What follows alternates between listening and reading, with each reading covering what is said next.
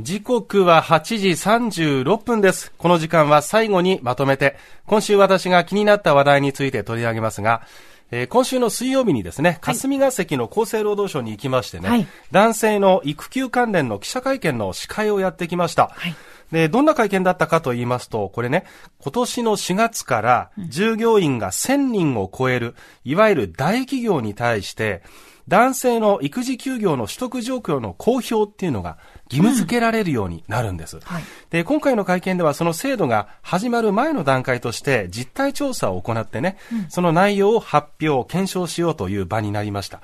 で、その発表の中では、例えばその、よく言われる大企業だけの話でしょうなんていう、そうじゃないよっていうね、中小企業の中でも育休の取得率が上がっている会社もあったり、うん、じゃあそういう会社ってどういう取り組みを社内外に向けてやってるんだろうっていう、そういう興味深いお話もあったんですが、はい、まあ、やっぱり私驚いたのはね、うん、取得率そのもの、その割合に関する話です。はい、で、よく厚労省が行っている調査で伝えられているところだと、全国的な男性の育休取得率って、だいたい13%から14%ぐらいなんです。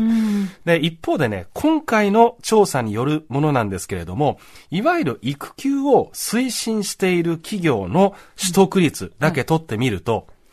76.9%なんです。ああ、かなり高い。そう。結構開きがありますよね。でただね、この後ポイントなんですけど、もう一つ分かったのは、取得率が高いからといって、うん、取得日数が長いというわけでもない。ということも同時に分かりました。つまり、かなりばらつきがあるってことですね。うん、だから私今回、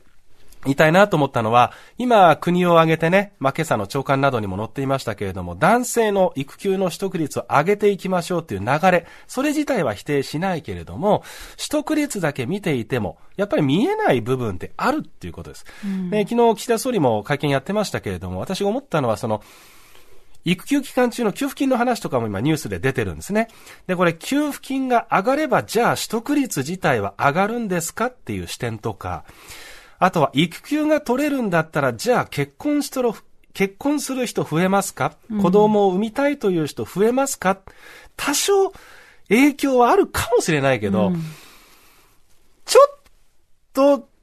違うのかなって思うところもあったりするんですよ。はい、もちろんあの制度設計の見直しは重要。それは重要だと思うんですけど、うん、しかもこういう手当の話って大体、まあ、当事者の話で終わっちゃっていいのかなとかね。うん。じゃあそのカバーをする人たちへの手当ってじゃあどういうふうに考えたらいいんだろうとか、うん、そもそもこの話って会社員のケースがほとんどじゃないっていう声は当然ある。で、昨日も岸田総理触れてくれてはいるんだけど、じゃあ、えっ、ー、と、なんだ、パートの方とか、うん、フリーランスの方とか、非正規の方とか、自営の方とか、うん、お休みを取るイコール職を失う方もいますよねっていう、もうちょっとこの視野を広げたね、はい、あの、有給すら取れないじゃんっていう企業の方がほとんどだから、うん、からそういうところまで見てくれてるのかなっていうのは一つ気になるところでした。で、そういった中で私重要だなと思うのは、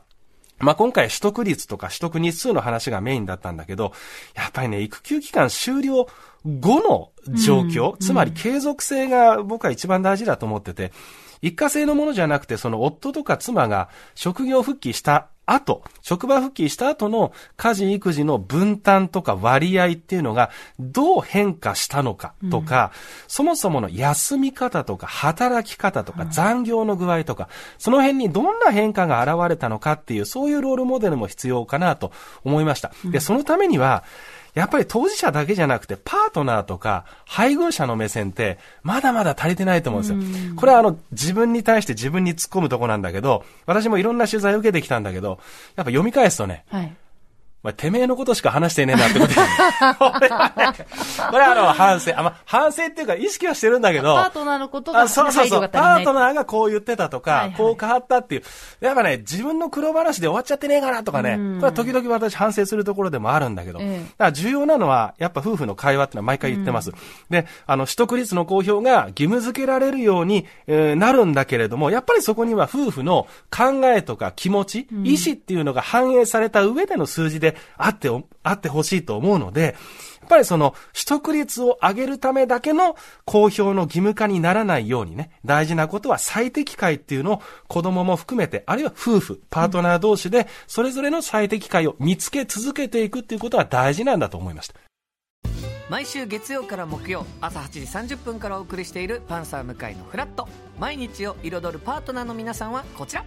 月曜パートナーの滝沢カレンです火曜パートナーのココリコ田中直樹です。水曜パートナーの三田寛子です。そして木曜日は？横澤夏子です。ヤーレンズのデイ淳之介です。奈良原正樹です。横澤夏子ちゃんとヤーレンズが各週で登場。今日も一日頑張ろうのきっかけはパンサー向井のフラットで